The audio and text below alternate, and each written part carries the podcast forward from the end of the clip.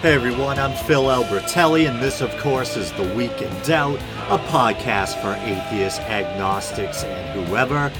So, wow, November 1st. Is this the is this the Celtic uh, like the Celtic New Year's Day? Uh, I was just playing uh, the song. I believe it's Halloween 2. Um, so I'm a Danzig fan, and uh, I think I was a teenager when I first discovered Danzig's solo work, and then um, I loved his music so much that I went back and uh, checked out the whole catalog of Misfits. Um, well, to me, the real Misfits are the Misfits with with uh, Glenn Danzig. So I checked out the whole uh, Misfits catalog and absolutely loved that stuff too. Then I discovered that he had a band, which uh, people usually call refer to as Samhain or Sam Hain. Um, obviously, the proper pronunciation of the ancient pagan New Year festival that's thought to have inspired or influenced our uh, modern day Halloween. The proper pronunciation is Sam, but it looks like Samhain or Samhain. And Danzig does know the proper pronunciation because he uses uh, that word a lot in his music. He, always- he always pronounces it correctly as Samhain. But I don't know if he intends for the band name to be Samhain or if he intends for it to, to be pronounced Samhain or Samhain. Because that does sound kind of like a badass band name, you know? And I think Samhain was also, I remember way back, I'm definitely dating myself here uh, you know, aging Gen Xer here. And when I was a kid, there were two different Ghostbusters cartoons. One was like more faithful to the movies, and then one was just like bizarre, like very loosely associated. And I remember someone else talking about this and how I think it had something to do with someone else holding the copyright or whatever it was. But there was a uh, a Ghostbusters cartoon that was fairly loyal to the movies, and uh, they had an enemy uh, that they were fighting one time. This evil spirit, like Halloween spirit, and his name was Sam Hain. And uh, he had a big evil jack o' lantern head and kind of like a specter type of cloak or body or whatever. Yeah, probably didn't need to bring that up, but why the hell not? Day after Halloween, and I uh, I meant to do a Halloween episode last uh, last night, so I'm kind of making up for uh, lost time. Actually, originally, and I'm tired of making a lie around myself, so I try not to promise anything, you know, that I'll get something out by a certain deadline. So hopefully, I didn't promise you guys a Halloween documentary this year, but I know I at least said I'd try to get one out. I did make an effort, you know, tried to give it the old college try, or maybe the old community college try at least. But I, I did pick a topic and I started digging in. And uh, I was going to do a last minute documentary about black cats. Talk a little bit about the genetics, you know, what makes a black cat black and all that. Something to do with the recessive uh, tabby gene, I think. So, something like that. Um, anyway, and uh, I just knew I wasn't going to make it in time. Yeah, so obviously the lion's share of the episode, cat pun not intended, was going to be about this, you know, the superstition surrounding uh, black cats. And uh, actually, while I was researching it, I did find that there's actually some cultures that uh, did or do consider black cats to be. Um, to be a, a sign of good luck. And I think one example was certain Celtic civilizations uh, had viewed black cats as a sign of good luck. And that kind of takes us back to Samhain, you know, the pagan New Year. I think there may have been several Celtic societies that observed Samhain, but I think traditionally it's most often associated with ancient Ireland. And you guys are probably already aware, but of course, there's a number of major Christian holidays that are kind of like Christian pagan mashups. You know, uh, Christmas, Easter, Halloween, of course. And uh, the thinking is that there is uh, this kind of tendency in the days of the early church or whatever to kind of graft Christianity onto existing pagan traditions and uh, observances. You know what I mean? In a way, I think that kind of made it easier or more uh, appealing for uh, for pagans to kind of switch over to Christianity uh, to make that shift.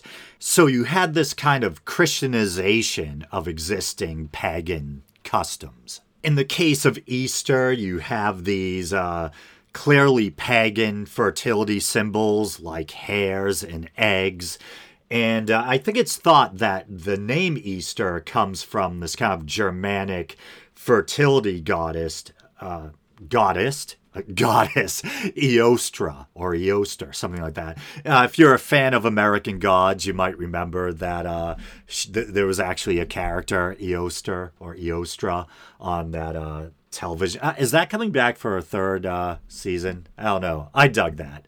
Uh, anyway, and then with uh, Christmas, of course, you can trace uh, pagan influences all the way back to the ancient Roman Empire with uh, Saturnalia and um, Mithras, etc. And then, of course, later on, you had Nordic influences. Uh, in the case of Halloween, of course, Samhain. But that stuff's always fascinated me. If you dig that stuff too, I did just re release uh, the first ever Week in Doubt Halloween special. Uh, it, might only be like, I don't know, maybe it's in between like 8 and 12 minutes long. I don't know. Uh, but I'm, if I'm proud of anything, um, I try to take pride in all the content. And you know that I release to you guys, but I'm a neurotic dude who can never, you know, please myself, and I'm kind of a perfectionist when it comes to my own own content. Um, but if there's any content of mine that I'm probably the most proud of, that I feel like this is pretty good stuff, even by my own harsh standards on myself. You know, I mean, it's probably uh, the documentary specials. Um, like if I had to gut my whole library, which I was talking recently about how uh, if I want to expand the show to other platforms, I might have to convert all my old episodes to MP3, and I was talking about possibly gutting a bunch of old content. You know, if I had to gut a bunch of my old content and I could only save a handful of episodes, it would definitely be the documentary specials. And so every year I re release that Halloween special, and there were follow up Halloween specials I did, like the Salem Witch Trials mini documentary. I think I released that yesterday or re released it. Um, and then there's the one on the Necronomicon. I did one on Hell Houses. Uh, I think I did one on demonic possession. Uh, so I love that stuff. Um, oh yeah, I was just one final word on Danzig. Yes, I'm a huge Danzig fan, a fan of his music, but you don't have to tell me. I know supposedly in real life, guy's kind of a dick, so they say, but still, uh, absolutely love his his music, and uh, quote unquote Samhain, or however you're, you're supposed to pronounce the band name, uh, that might be my favorite iteration of Danzig. You know, you know, uh, my or my favorite Danzig phase was his time with that band. Um, I guess you would call it like horror punk, but I just it's so dark. It's so dark and dirty, and I don't know how to explain it, but it's so morbid. I just I, I love that music. Uh, that's yeah, that's probably my favorite Danzig phase is uh, Samhain. But before I forget, speaking of content that I'm not exactly pleased with, you know what I mean? Uh, there's sometimes when I'll do an unscripted episode and uh, you know, after the fact, I think you know, I there might be some things I like about it, other things that I just feel like you know I was just rambling and not really saying much, or maybe I got some stuff wrong, you know, because I was working without a net. And sometimes I'll actually take episodes like that and I'll release them on YouTube, but I won't put much effort into the visuals and I'll just use like a still image and put audio only and I'll sometimes self deprecatingly refer to them as crap casts. You know, it's like I'm kind of warning you. Eh, probably not my finest stuff here, but if you enjoy my unscripted, you know, ramblings and uh, that's your thing, you can still click on it and listen to it. I almost did that with um, with last week's episode, but I didn't even bother. Uh, there were some things I liked about last week's episode. I enjoyed talking about Borat 2 and some other things, but I was kind of like, I think that might have been over an hour long, and I was just feeling kind of iffy about it. But, and I don't know if the person wants me to give their last name on the show, uh, but uh, so I'll I'll play it safe and uh, first name Tony, but a longtime friend and listener of the show, and he got in touch and let me know that he really dug that episode. And I think, and this does kind of resonate with people sometimes because I kind of went into my own neuroses, and you know, sometimes I kind of bear all giving my, uh, you know, regarding my kind of struggles with things like depression and, uh, you know, like obsessive worrying or, you know, my migraines, whatever it is, you know what I mean? And I think some people appreciate that honesty and it, and it resonates with them, with them rather. So I think he, he dug that, but uh, it made my day. I always like hearing from listeners and when they let me know that they really enjoyed a specific episode and, uh, you know, that it kind of, um, it meant something to them to hear me talk about my own struggles. So, uh, hats off to Tony. Thanks for getting in touch, man. Much appreciated. But if you did want to seek out that episode, the audio version is out there. You know, you can go to iTunes or uh, or Podbean and track it down. And there was something I was going to mention in passing. I'll try not to spend too much time on it. Uh, but The Mandalorian season two has arrived, uh, or they released the first episode of season two. And uh, I remember, I think last year, I dug the first uh, season of The Mandalorian so much that I did a, I kind of dedicated a, a, whole episode to doing a review on it. And I think it went over like a lead balloon. I don't think it generated too much interest. So I don't know if I, maybe I don't have a lot of Star Wars fans in the audience. I don't know. So I won't spend too much time on it. But, um, yeah, I enjoyed the first episode of season two. I wasn't sure at first because, um, yeah, it starts off where we see two Gamorrean guards, and and uh, I'm actually not like a huge Star Wars nerd, but I just like sci-fi and fantasy in general, and so I've seen all the Star Wars uh, movies, and I have a pretty good knowledge of that, you know, universe or whatever. But it's not like I'm a super fanatical Star Wars fan, but I know enough. So there are two Gamorrean guards fighting, and already I sound like a effing nerd, but and. Uh, if you if you don't remember, the Gamorrean guards are the big barbaric green skinned pig people in Jabba's palace who acted as guards, uh, appropriately enough. And uh, Luke chokes them with the Force. And uh, and one thing that's great about the Mandalorian is that Jon Favreau, basically the guy behind the series, um, an actor, director. I think I first became aware of Jon Favreau from uh, the movie Swingers. Remember, he used to kind of. Uh, I think he he was real life friends with Vince Vaughn, and they you know made some movies together or whatever. Um, and so, uh, turns out he, and I say this affectionately, he's a huge Star Wars nerd. And he's big on kind of getting things right and being true to the original movies and whatnot. So, there's a lot of great fan service in The Mandalorian a lot of the creatures and races and locations, etc., from the original movies. Lots of little Easter eggs and you know uh, nods to uh, the original movies, and so the uh, so season two starts off where we see the Mandalorian, and it really I think people try to say this as an insult, but I think it should be seen as a compliment. You know, uh, some people try to say that Star Wars is basic. It's not real sci-fi. It's just uh, a space western, and I'm th- I think it's a combination of both. I think it's a space western, which is a which is pretty damn cool in my book, and it's also real sci-fi. But so you know, definitely the Mandalorian has that kind of like old Western gunslinger type of feel, you know, the character, the Mandalorian. And so he kind of enters this kind of den of iniquity or whatever, where people are watching and betting on uh, this fight, this duel between two Gamorrean guards. And so you have these two giant pigmen with giant axes, but there's some kind of like force field thing going on, so they never hit the really hit each other with the blades or cut each other. And I thought that was too watered down even for Disney or Star Wars. Because, damn, in the original Star Wars movie, we had arms and hands getting lopped off and everything. Why not show a little uh, pigman blood? You know what I mean? But uh, I got over that and I quickly got pulled into the episode and I absolutely loved it. And it was kind of formulaic, you know, the the Mandalorian's kind of like the stranger, the mysterious stranger that kind of moseys into town and then the town people need him to do something for him. So kind of like this uh almost like a the generic formula to like a D&D quest or something. I, you know what I'm saying? Uh, pretty, I mean, you can't get much more formulaic, and yet it worked. I really dug it. I really dug the episode.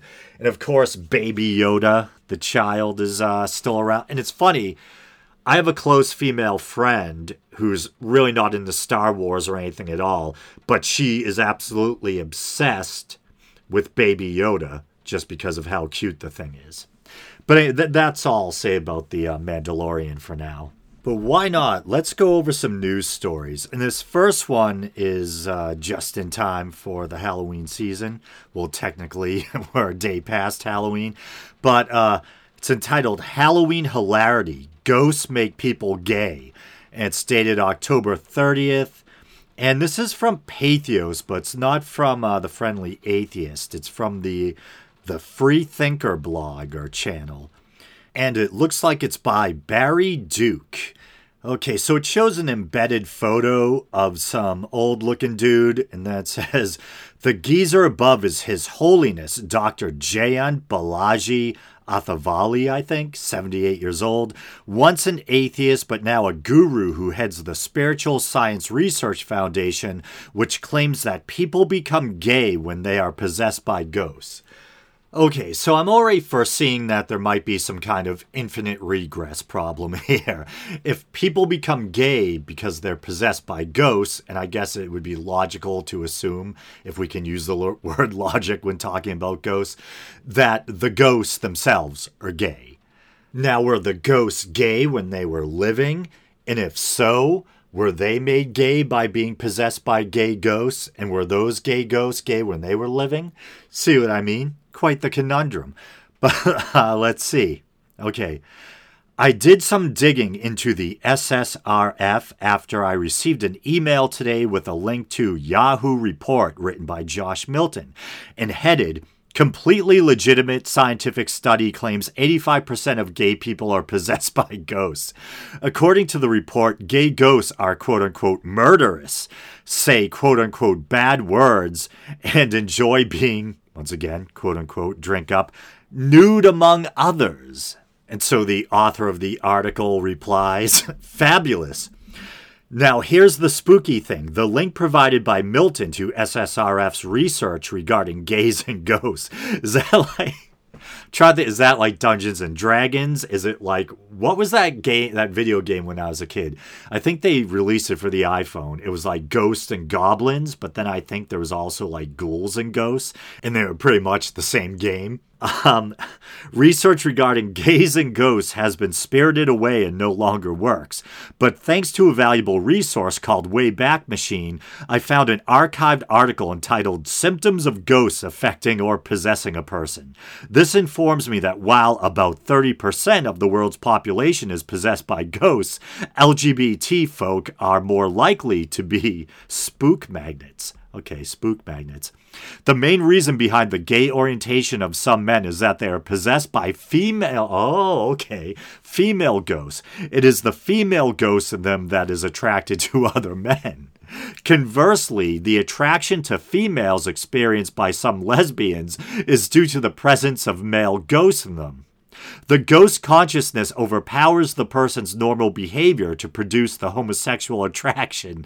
Spiritual research has shown that the cause for homosexual preferences lie predominantly in the spiritual realm. Physical causes 5% due to hormonal changes, psychological causes 10%. Having an experience with a person of the same sex as a teenager or young adult that was pleasurable and therefore wanting to experience it again. But spiritual causes 85% mainly ghosts. The quote unquote good news is that these phantoms can be banished if the afflicted do a series of spiritual ghostbuster exercises, including chanting. Details in a chart are helpfully provided. SSRF warns that among the many negative effects of ghost possession is quote unquote reduction of faith in God and the quote unquote drink up desire to strangle someone. That's pretty specific. And so then the author says, uh, being an atheist and gay, SSRF researchers would classify me as being doubly possessed. And right now I have an irresistible urge to strangle Dr. Athavale and SSRF's editor, Sean Clark. And so, yeah, I had trouble reading that with a straight face, and it's so silly. It was like a fun article to read. But uh, on a serious note, I mean, so like baked in the cake here, you know, in this worldview, is a lack of acceptance of gay people, uh, the promotion of superstition. And uh, this is the same kind of, you know, superstitious and bigoted thinking that gets you things like gay conversion therapy, people being killed for being the wrong sexual orientation by religious fundamentalists, etc. It's this alienation and demonization of people based on sexual orientation. When what you have grown adults who are attracted to people of the same sex. Why not let them live their lives?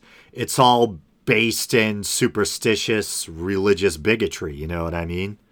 And um, I don't know if it's irresponsible of me to link like this guy with the most extreme cases, you know, where you have people actually being killed for their sexual orientation. But in both cases, you have this kind of othering and demonization of people based on sexual orientation. And it's a bigotry that's rooted in or driven by religious belief. And this kind of reminds me of something that I was watching earlier today uh, if you're like me, you know, maybe you might cycle through which YouTube content creators you tend to watch at a given time. Uh, recently, for some reason, I've been watching a lot of uh, Cenk Uygur's nephew, Hassan Piker. Uh, and I guess he's become pretty successful as I think as a Twitch streamer. And then there's people who take clips from his, you know, incredibly long uh, Twitch streams and you know repackage them for YouTube or whatever and release these short little clips. And there was one clip I was watching today where um, I, I guess he was getting frustrated that there were kind of atheists popping up in his chat, and I think he might technically be an atheist or at least an agnostic. But there was something about uh, I don't know. I guess something about these particular atheists in his chat that was uh, kind of getting on his nerves. And uh, I guess someone in the chat was talking about um, religious persecution in the United States, you know, that you can face uh, as an atheist or growing up, you know, as an atheist in a religious household. And I don't know if that was a specific example, but that's what came to mind to me because it seemed like Hassan was kind of trying to downplay or trivialize uh, what an atheist can go through in the States, you know what I mean? And he kind of scoffed at it, saying, you know, mentioning how he's from Turkey. And, uh, you know, obviously there's parts of the world where, like I was just saying, maybe you could end up getting killed for being gay. Technically, uh, you could probably end up getting killed for being gay in the U.S. too, if you catch yourself in the, you know, in the wrong place at the wrong time or whatever, you know. Um, and I'm not laughing, obviously, because that amuses me. It's very disturbing. I'm laughing kind of gallows humor because I think it's it's darkly true. And it reminds me of uh, there's the case of is it uh, Brandon Teena? Remember the person um, who was the inspiration for the Hilary Swank movie, uh, Boys Don't Cry. Uh, I just, she was technically trans, but there's been cases of young gay men being killed in the, in the United States, you know.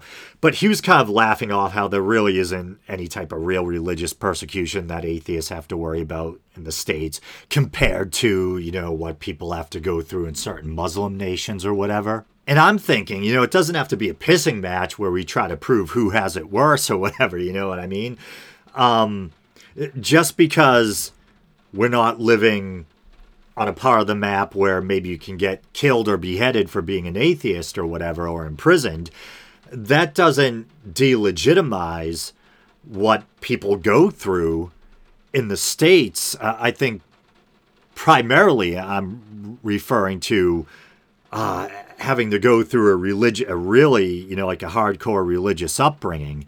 Um, a kind of fundamentalist upbringing, or even like my, I wouldn't call my parents religious fundamentalists, but they were, you know, I had a devout Catholic upbringing. And I, and I think there's still some kind of scars or lingering effects from being raised to take um, certain aspects of the religion literally, uh, namely the belief in hell, and that if, you know, if you kind of uh, go astray, you can end up burning for all of time, you know what I mean? And that there's these supernatural powers vying for control over you, you know, a god who's constantly watching everything you you do and some you know the devil who and who's trying to constantly lead you astray and you have to watch out for what music you listen to or what movies you watch and there's always demons out to get. That can take a big toll on someone and imagine being a young gay kid um, raised in a super Christian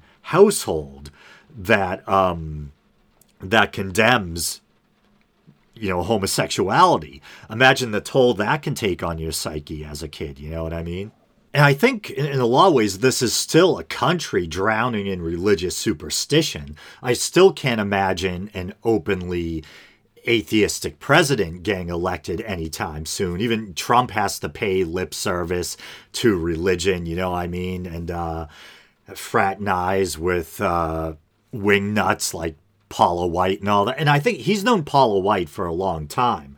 And so I don't know if he does have any sincere religious belief or not, but I, I think a lot of what he's doing is just he knows for political expedience. You know, he has to uh, placate the uh, the religious demographic out there, especially the religious right. So, like I said, you know, we're a nation drowning in religious superstition, and on top of it, science denialism seems to be on the rise. Uh, wow, what a time to be alive! And that kind of reminds me of. There's a, a, popular atheist, a young guy on YouTube. I think he he goes by the name Genetically Modified Skeptic. I think that's it. And maybe a month or so ago, he released an episode in which he talks about how Carl Sagan tried to warn. You know, I think I think he's citing the book specifically, The Demon Haunted World. So what was that back in the 90s uh, that came out? But how even back then, Carl Sagan was trying to warn of the dangers of, let's say, you have a technologically advanced uh, society, but the average person might not necessarily be, you know, th- that well educated or that knowledgeable. Um, but everyone has easy access to communication platforms or whatever, you know what I mean? So simultaneously, you can have a society that's very technologically advanced, but you ha- you can have people who aren't necessarily the best or the brightest um, using that technology, that society's technological advancements to broadcast their own kind of backward backwards ideas and you can get these backwards ideas that gain traction and have you can have this kind of dumbed down echo chamber effect. And that's kind of what i see going on is where you know everyone has this a little supercomputer in their pocket. Everyone has a smartphone or a tablet. They can easily communicate with people on the other side of the globe. They can instantaneously make their uh, every thought known or whatever, you know, via social media. And um, so you have people using these, uh, you have people utilizing this, uh, all this amazing communications technology, you know what I mean? But you have this kind of dumbed down echo chamber effect. And I think that's how you get these quickly spreading conspiracy theories and the rest of it. And it's ironically, you can have people using high tech to spread science denialism. You know what I mean? And I think in conjunction with that, Sagan was also warning about, and I think genetically modified skeptic actually plays um, some footage or uh, audio of Sagan talking, and uh, it's funny because it's it's dated, so you know all the the references are very dated because he uses examples like Beavis and Butthead to uh, try to make a point that he he thought that even at that time, uh, you know, the, I don't know what would have been the early or 90s or whatever, that there seemed to be a kind of glorification or celebration of, uh, or, or, idolatry or idolizing of stupidity. You know what I mean? And I actually thought that Sagan was going a little too far or taking things a little too seriously with that. You know what I mean? Because I think, um, you know, laughing at the moron or whatever or the stooge you know that's kind of this timeless theme that we've seen in entertainment i don't know maybe even back to like punch and judy uh, or long before that way back into ancient comedy or something you know there's always been this thing where we enjoy laughing at kind of absurd comedic, you know, moronic figures or whatever. So I thought he might have been going a little too far with saying that like society is actually idolizing Beavis and Butthead as if taking them seriously and aspiring to be like that. Although, in fairness, to play devil's advocate, I think there probably is a type of thing where you can have young people who think these characters are really cool and try to mimic those characters, you know what I mean? So it does, in a weird way, become kind of cool to be dumb and disinterested, I guess. And I apologize for the noise. Uh, my computer fan's been acting up recently, and we also have what sounds like torrential New England rain out there. So, anyway, maybe some of you will actually find it soothing. Um, yeah, and I know that sounds horribly elitist. You know, I mean that mm, the plebs have iPhones and they're ruining, uh, you know, they're ruining civ- ruining civilization for us. Uh, and so I'm not saying that we should take uh, all the stupid people's smartphones away or whatever. You know what I mean? No, I don't know what the solution is. I think, if anything, the solution needs to be more education. You know what I mean? Um, and getting more people in general interested in science and critical thinking so they're less likely to fall for conspiracy theories and superstitious nonsense. But I guess I'll cover at least another story or two. Yeah, maybe I'll do two more. I'll cut out some of these because I didn't expect uh, the show to be going on this long. So, looks like the war on Christmas is starting early, which is pretty much to be expected with Fox News. And so, this is from the Friendly Atheist. It's entitled Fox News's Jeanine Pirro. Thanks to Trump, I say Merry Christmas louder now and I can barely hear myself over that rain, so I hope this is coming through. And it's dated October 31st, uh, which seems kind of fitting since Jeanine Pirro's kind of a scary lady. And she really scares me, man. It, it scares me to know that she was an actual judge in charge of you know deciding people's fates. It blows my mind because she is, uh, let's not mince words, she's a conspiratorially minded wingnut. Uh, scary stuff. So it starts Silly you. You thought Republicans just wanted to be able to say Merry Christmas in public without feeling like they were making some kind of mistake by excluding non Christians. Nope.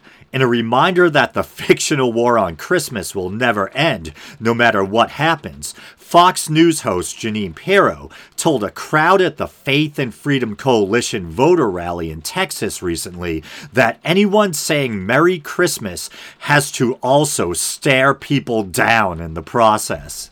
And so here's a quote. I remember when Donald Trump was running and he talked about bringing back Merry Christmas, Pirro said. I live in New York. I'm like, yeah, nobody says it. You know, you try to be politically correct because Happy Hanukkah, Kwanzaa, this, that, the atheists, the agnostics, whatever. And then I said, he's right. This guy who's never been in politics, a New York City billionaire who builds buildings for a living, who fights the swamp in New York City, he's got a better handle on it than I do. And since he came in, I say Merry Christmas, and I say it a decibel louder now, Pirro declared, and I stared them down, and so should you. And I've always thought this war on Christmas thing is absolutely ridiculous. And this is going this has been going on for years now. This goes all the way back to, you know, when O'Reilly was still on the air at Fox News and he had been doing it for years. And I basically try to drive home the same point every year. You know, I'm an atheist, a non believer, choose your label. And uh, like many atheists or people who are, you know, secular or only nominally or culturally Christian, you know, I say Merry Christmas all the time. I love Christmas music.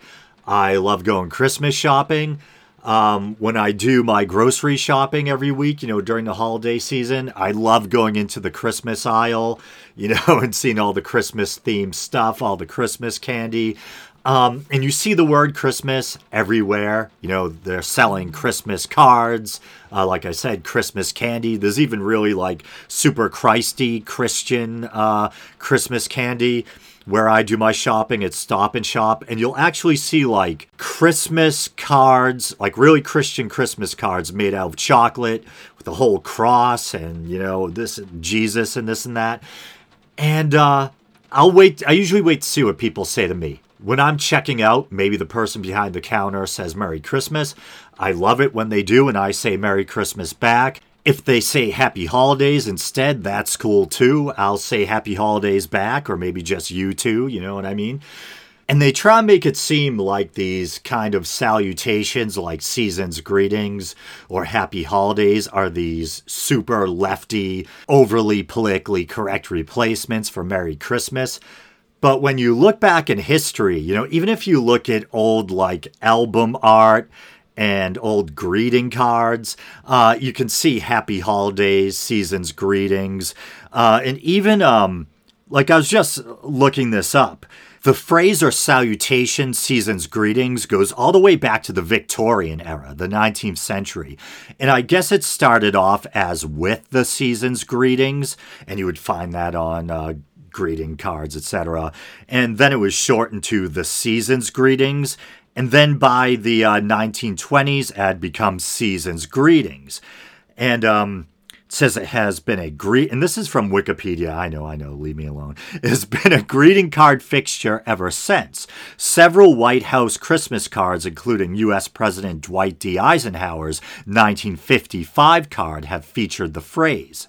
And you know, I've been trying not to get overly political on the show, and I hate to bring up Trump yet again, but it's hard to avoid because both Trump and at least one of his sons, Don Jr., maybe it was Eric, I don't remember, uh, but they have openly boasted about how Donald Trump has made it safe to say Merry Christmas again. When the hell did people ever stop saying Merry Christmas?